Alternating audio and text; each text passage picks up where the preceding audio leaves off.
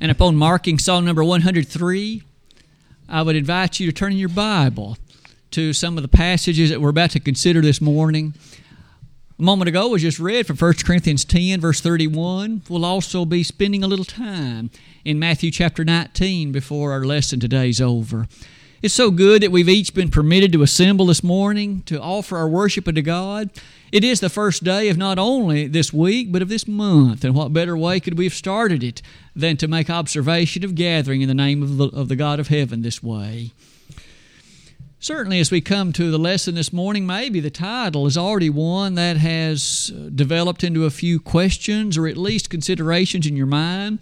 Insufficient reasons to marry when Denise and I attended polishing the pulpit last year, so in 2018, one of the lessons that Brother Melvin Otey brought was, in essence, a lesson that was related to this one. I took at least the thought of that, kind of developed it a little bit differently, or at least some ways a little bit distinct from his. But that was the source for, for my thoughts on this lesson this morning. It occurred to me as, as I was pondering the nature of that lesson that day and also its, its implication. How wonderful is the thought of marriage! The Word of God lifts it up so highly. It is set before us not only in America, but in virtually every civilization known to man as a beautiful, as a wonderful, as a powerfully appropriate thing. And yet, despite all of that, as you'll notice upon this slide before you, God pours out upon us so many bountiful blessings, and many of them surround the family. I thought it was interesting as we celebrated Thanksgiving, and it was a time of family. Brother Gary made note of that in the announcements this morning. A time in which you come together, those that you love and cherish, and those that are kin to you. Many times, the thoughts that develop from that take us to a time when a man and a woman married, and from their offspring has come a family, perhaps consisting of dozens of individuals bound together by their kinship one to another, but bound together by a familial relationship. And so it seemed appropriate to think some today about insufficient reasons to marry. This next slide will be one that starts that journey. And it does so by first highlighting the incredible positive that the Word of God presents relative to the institution of marriage. God designed it it is not the brainchild of any man or any group of men anywhere. As I mentioned a moment ago, as far as anthropological records point out, every civilization in the history of our planet is such that marriage has been an occurrent thing. Now, for it to be that widespread and to be that occurrent, what a beautiful thing and what a remarkable handiprint of God's blessing on the human family.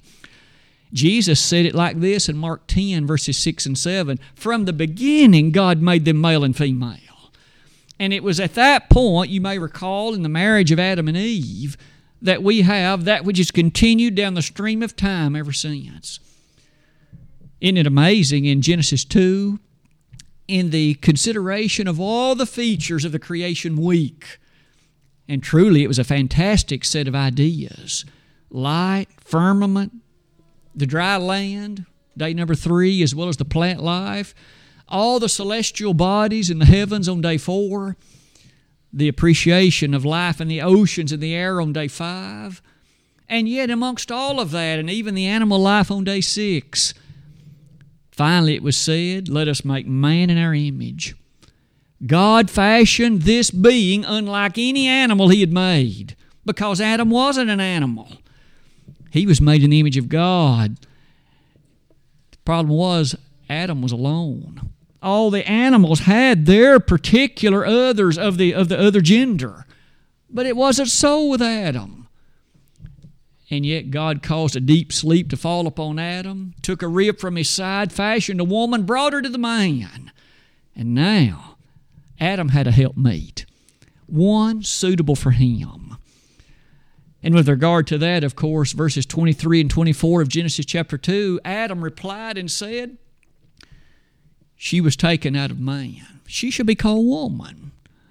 And then the next verse, so beautifully, amazingly, and unforgettably says, Therefore, shall a man leave his father and mother, shall cleave unto his wife, and they shall be one flesh.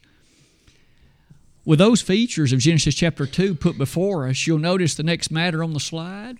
This issue, then, in marriage, it provides remarkable love, companionship, and so many of the things which, of course, are etched on the pages of the Word of God relative to the splendid beauty of marriage. I've asked you simply to notice in that regard.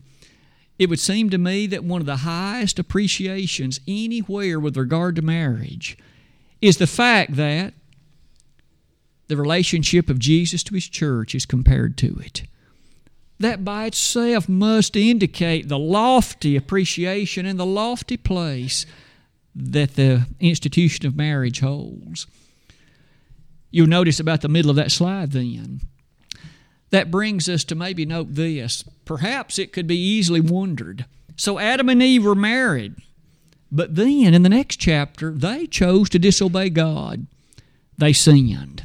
They did the very thing He told them not to do. Did that dissolve the union known as marriage? After all, that made a fundamental change in many other particulars of earth. The earth was now going to bring forth thorns and thistles. It was going to be a very hard place to make a living, at least in general. But might we all take note that did not dissolve the marriage union. Adam and Eve were married both before and after the sin in Eden. Easily enough in that consideration. Perhaps it would never have been thought that it would have to be emphasized. But we have now come to a time when surely it must be. God's design for marriage is one man for one woman. It is not one man for one man and one woman for one woman. In fact, that has been condemned really since virtually the very dawn of time. And yet today we seemingly live in a time when society is for some reason wrestling with this. The problem, of course, has been and continues to be that people don't use the Word of God as the basis for this. Didn't Jesus say, Have ye not read, Matthew 19 4, that he which made them at the beginning made them male and female? If folks would just read and trust the Bible, it would put to rest all the sin concerning matters such as homosexual marriage. But otherwise, the next point on that slide marriage creates one flesh. Three times in the Word of God, that explicit phrase is used.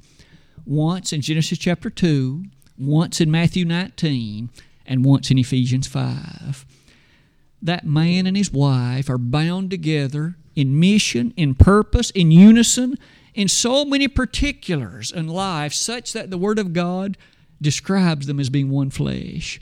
How beautiful how truly remarkable to consider it. And yet, with that in mind, marriage is permanent. Our land has come to basically demand and thrive on the reality of divorce on demand. I simply don't want to be married anymore, so I'll get a divorce. But God never intended it this way. In Romans chapter 7, a man is bound to his wife as long as she's alive.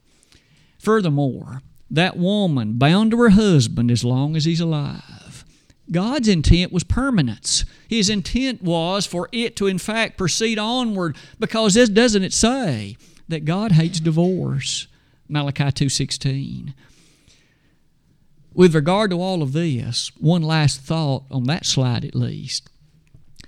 The key idea in marriage is to get each other to heaven and any children that, of course, may come from that union, and those who are blessed to know those two members in that union.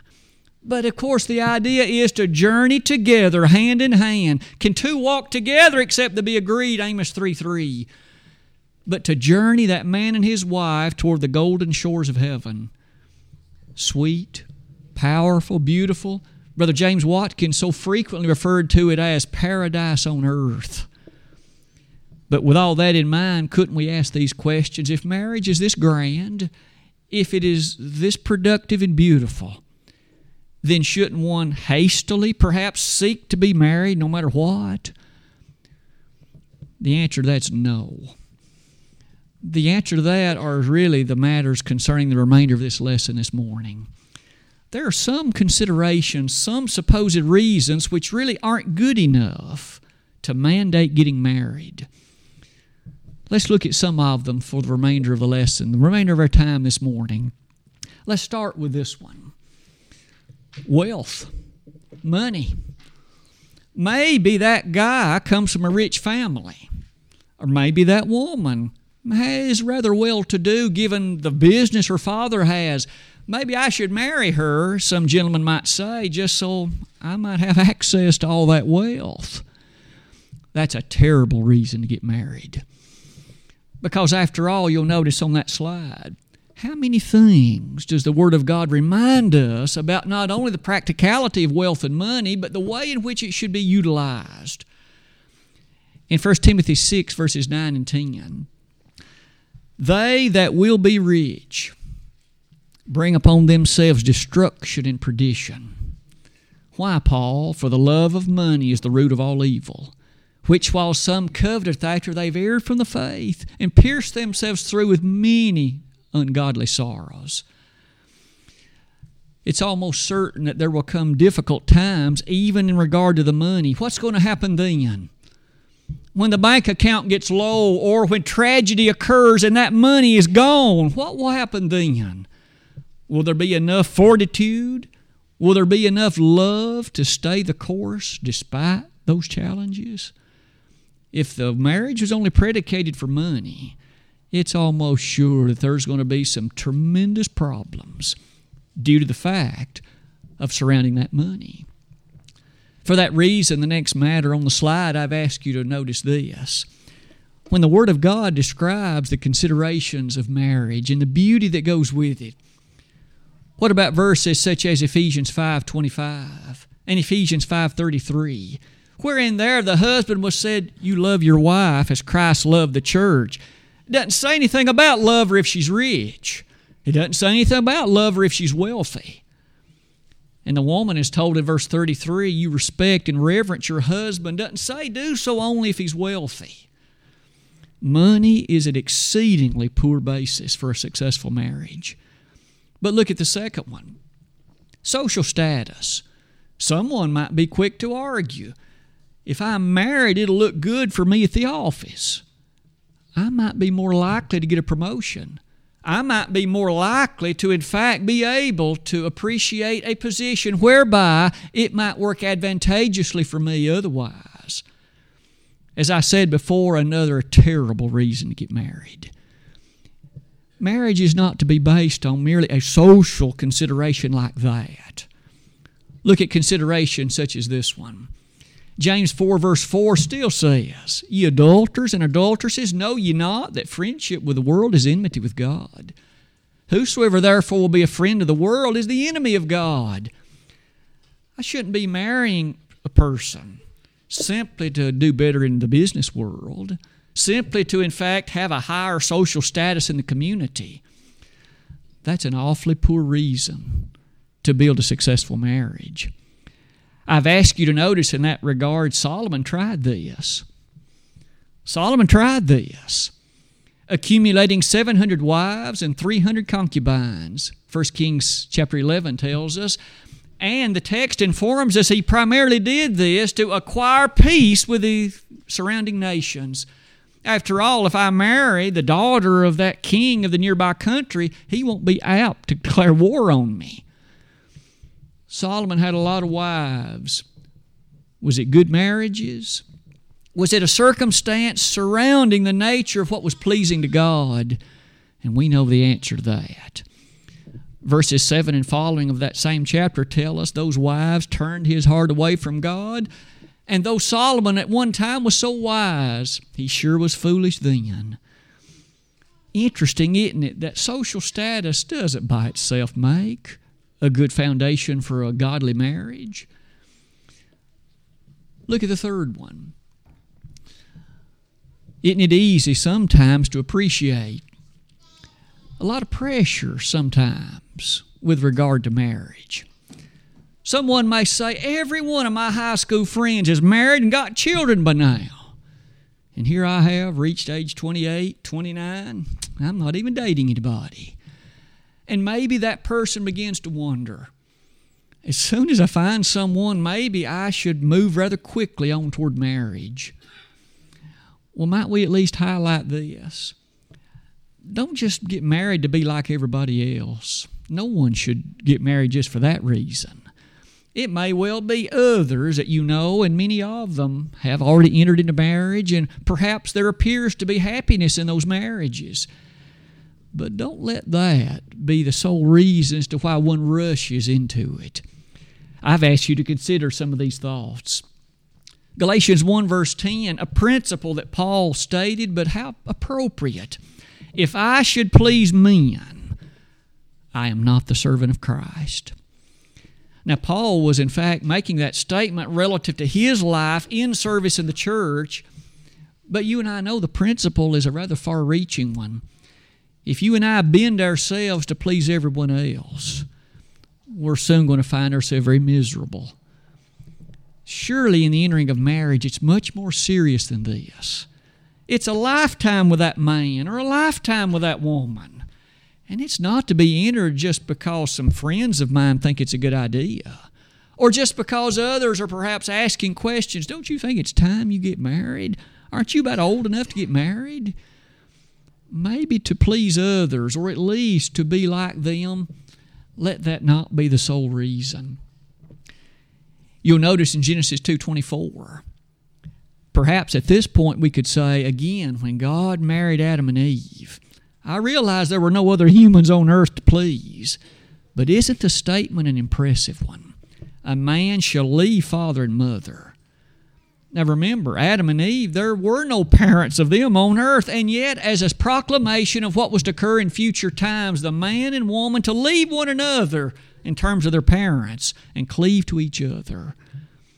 Their union is to be based on their love and their commitment and their fidelity to each other. These three reasons, then pretty poor ones for getting married. Let's look at a fourth one. I've simply listed this one as pressure. In our world, sometimes, especially, it's easy to feel oneself beneath a bit of a load of pressure. Sometimes, even parents or grandparents or other close relatives can exert this. After all, in a former day, it wasn't unusual for a man and woman to be married in their teens. And today, maybe a person reaches age 25 and grandma or grandpa says, I think it's time, son, you got married. It's time you set up housekeeping. Well, maybe under a pressure, and it's not that they intended it to be felt that way, but that youngster, that younger person may begin to behave and act in a way to where they rush into what ultimately will be a disaster. And therefore, could I ask you to notice these verses? In Numbers 32 23, Moses, in speaking to the children of Israel, told them, Be sure your sin will find you out. If you enter into marriage just because somebody else, though well meaning they may be, just because someone else exerts that pressure, you may find a very unhappy marriage. A marriage fraught with difficulties and problems and tension and quarreling. And of course, that isn't a good situation. One last verse I would call to your attention. 1 Corinthians 15 33, when you and I think about pressure, even as it relates to a subject like this one, the context, of course, there is slightly distinct, but I would urge us to think about the principle. The principle, of course, reading somewhat like this Evil communications corrupt good manners. And the verse begins with a don't be deceived. Now, I say that to perhaps bring before us. So, if a person is feeling some pressure, maybe feeling it from parents, kinfolks, relatives, neighbors, good friends, or otherwise, and you rush into this, this thing called marriage, you realize you may rush into it with someone who's really not that suitable for you, someone whose perspectives, whose outlook is quite different from your own, and quite frankly, a lot of challenges may come out of it. good morals that otherwise would have been true may be hard to keep up. Maybe number five, aside from the matter of pressure, someone else might say, Life is, of course, so filled with responsibility. There's so many things to do every week, every month, every day, even.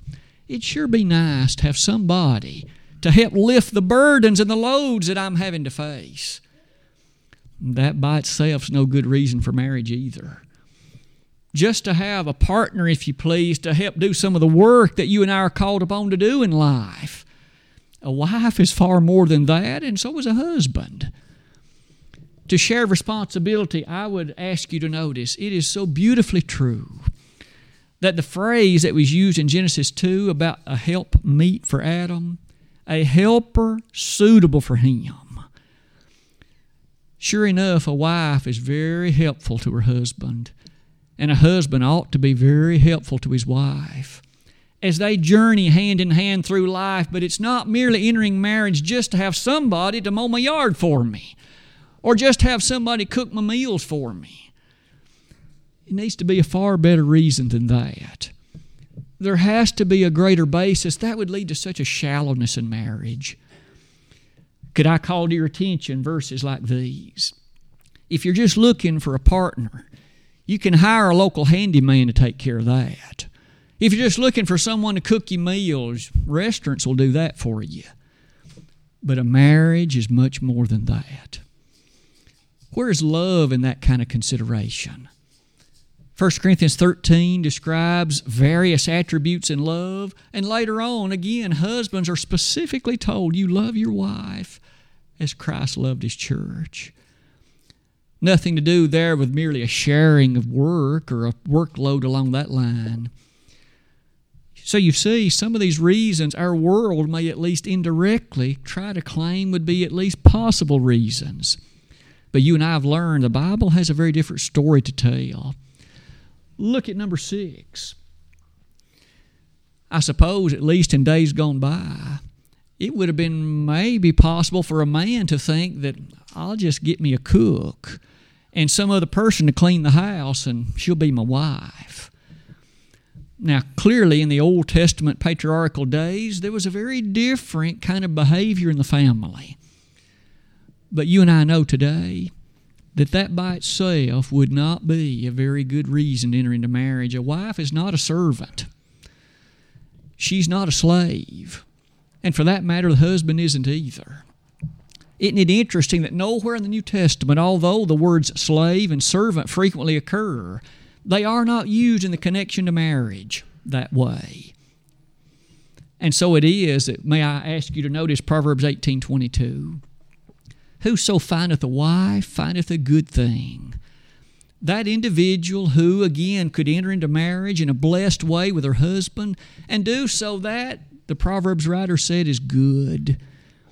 In the very next chapter, a prudent wife is from the Lord. Proverbs 19:14. Maybe it is to be said in that connection at least that these six reasons we've looked at so far are, are not sufficient ones to enter into this lifelong partnership, this union called marriage. I would suggest there's more things, though, that might be mentioned. Have you ever known of someone who perhaps enters into marriage just because of spite? Just to get even with dad and mom or even somebody else? Maybe you've heard of stories of someone entering into marriage that way. Could I ask, did it ever turn out well? I would offer there's a Bible consideration in this one. As you think about the man we call Esau, what comes to mind about him? I suppose we're all readily in a position to remember he was the one tricked by his brother on two occasions. And on one of them, of course, there was a lot of help from his own mother in that. And how tragic, how sad that such a scenario developed in Genesis 27 but may I ask, what happened in Esau's life after that? Well, you remember that, of course, Jacob was sent off into a distant place to find a woman suitable for him to marry. Because you see, Isaac and Rebekah didn't want Jacob marrying one of the women who lived in that part of the world. You go and find somebody of the kinfolk that would be more respectable toward the things of heaven. How did Esau react seeing that Jacob was sent away that way? You remember what happened in Genesis 28, verses 6 and following. He saw that these women didn't please his parents. And so, guess who he married? If I may paraphrase, well, I'll get my dad mom. I'll marry one of these women around here that they don't like. I'll marry some of these women here that they don't particularly favor. Did it turn out well for Esau? It's true that God blessed him physically a number of ways, but the description of that chapter concerning those women and the nature of what they led his heart to is not good. So, may I say, surely entering marriage just to get even with somebody or just out of spite to one's parents or even anybody else, that would be a terrible reason to enter into marriage. You'll notice that that kind of situation, without doubt, will make a tense field of marriage because its foundation will be weak at best and it'll be faulty. And if it's just to get even with somebody else, it's this person one is going to be living with, not them. Isn't it true then? Surely there must be other reasons than this. Maybe there's another one. Perhaps this one is one we hear more about these days. And maybe it's one that we've witnessed on a number of occasions. Could I simply call it lust? Perhaps it isn't that unusual for a young man, young woman, perhaps even a little older, but their hormones are rather excitable and they are wanting to know one another in a physical way, but yet they have some understanding, you see, that God would call such a thing fornication. And so rather than waiting any longer, let's just get married. And without knowing one another very well, and without understanding one another to the degree that would be desirable, they kind of rush into the consideration of marriage just so that the physical aspect might be enjoyed with approval of God. Maybe it would be easy to say in a connection such as that when they've entered into marriage, at least prompted somewhat by an element in lust we want to know one another that way, and these other matters are tangential or at least not as important for the moment. Could we consider a few thoughts about that? In 1 Corinthians chapter 7, Paul addresses somewhat concerning this. And he does point out that it isn't good to burn in passion. And in that consideration, verse 5, he does offer the thought that it's better to marry than to burn with passion. And so, certainly, there is some consideration for this, but could you and I give advice? If someone were to come to us and they shared these thoughts, what advice would we give them as they contemplate entering marriage? Surely, would we not say, the flames of passion, though strong they are, are such that being married to this person 24 hours a day, seven days a week, until death warrants you knowing this person better than this. Knowing the appreciation of what's important to them. What is most significant in their life? Do they love the Lord? And will they help you get to heaven? Or are the flames of passion blinding your eyes to the point where you're somewhat rushing a bit too quickly into this? You'll notice on that slide lust by itself is not a good reason to enter marriage. There's no doubt the intimate side of marriage is a blessed, beautiful thing. But realize there's so many responsibilities that come along with it, and so many other particulars in marriage for which that's only one part of it. Marriage is so much more than that. Look at some of these ideas could I suggest, and it'll dovetail rather nicely with our Sunday morning Bible study, consider Samson. A man as great as he could have been, a man as powerful as he was strength wise, and yet what was it that was able to crack his nature? What was it that was able to bring him to ruin? It was lust. It was lust. He had a weakness for the women, and may I say, it was women not of God's choosing. It was women that were of foreign nationalities, and despite the wisdom of his parents, despite the counsel of his parents, despite the teaching of the Word of God, that seemingly mattered not. He saw a beautiful woman, he wanted her, and he determined to have her.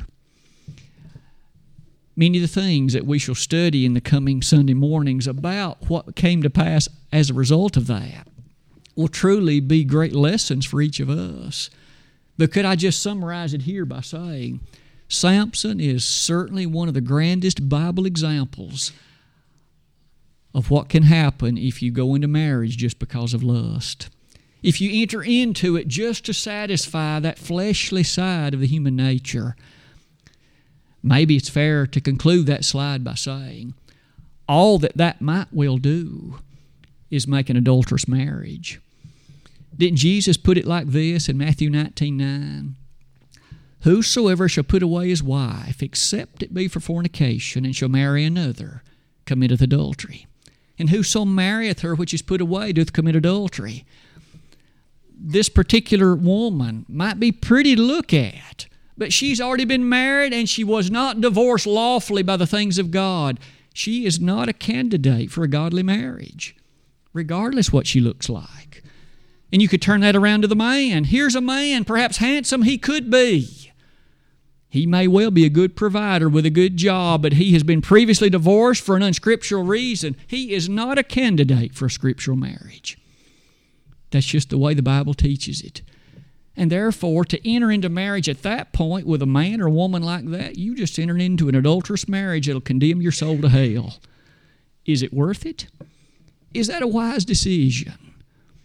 You and I know in Revelation 22, the very last chapter in the Bible, among those that will be sent to hell are fornicators, whoremongers, those who have been involved in marriages not pleasing to God.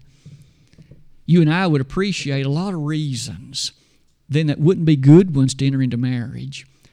But could I say that we started this lesson by looking at the beauty of the way God did design marriage? Marriage, that beautiful arrangement that was the very design of God. One man and one woman for life, committed to God, committed to each other. Because Matthew 19 6 says, What God hath joined together, let not man put asunder. When that man and his wife are bound together to the law of God, they'll be strong. They will overcome whatever challenges they may face and they shall do so because it's founded upon the great rock, which is the teaching of the Word of God. Entering into marriage for any of these reasons we've studied in some detail today, they're poor reasons. They would not lead, in all likelihood, to a beautiful, loving, stable marriage, but a marriage that'll be fraught with difficulties because there'll be so much uncertainty and so much suspicion. Isn't it awful when that suspicion raises its ugly head and jealousy or envy reigns supreme? Most of the time, that's what would result from these eight reasons. I hope today we've been reminded about the sweetness of God's design of marriage. And we've been prompted that if we can give advice to others as they're contemplating this, we could do so and ask some good leading questions that might assist them in considering marriage as God would have them to consider it today. Are you a faithful child of God? That makes by far the best marriage partner. A person who loves God more than anybody else and who will do what God says above all else. That'll make by far the best wife, the best husband, the best union together because they're relying on God's wisdom and they're relying on His teaching, not their own. Today, if we could be of assistance to anyone in your response to the gospel's call of invitation, maybe to become a child of God, you must, according to the Lord, believe in Him with all your heart. You must repent of your sins, confess His name, and be baptized. If you'll do that, that will, of course, allow Him to add you to the church, and you'll be able to walk faithfully till death. If you have become a child of God and have known the blessedness of that way of life, but have chosen to walk away from it. Don't you know the peril you're in? Don't you know the danger you're in? Don't you know how it's causing problems in your marriage or in other avenues of life? Make it right. Jesus wants you to. The God of heaven wants you to. And certainly we would love to assist you in whatever way we can by praying to God. If you'll repent of those sins, if you'll confess them, He's promised to forgive them. 1 John 1, verse 9. Today, if we could be of assistance, won't you come while together we stand and sing?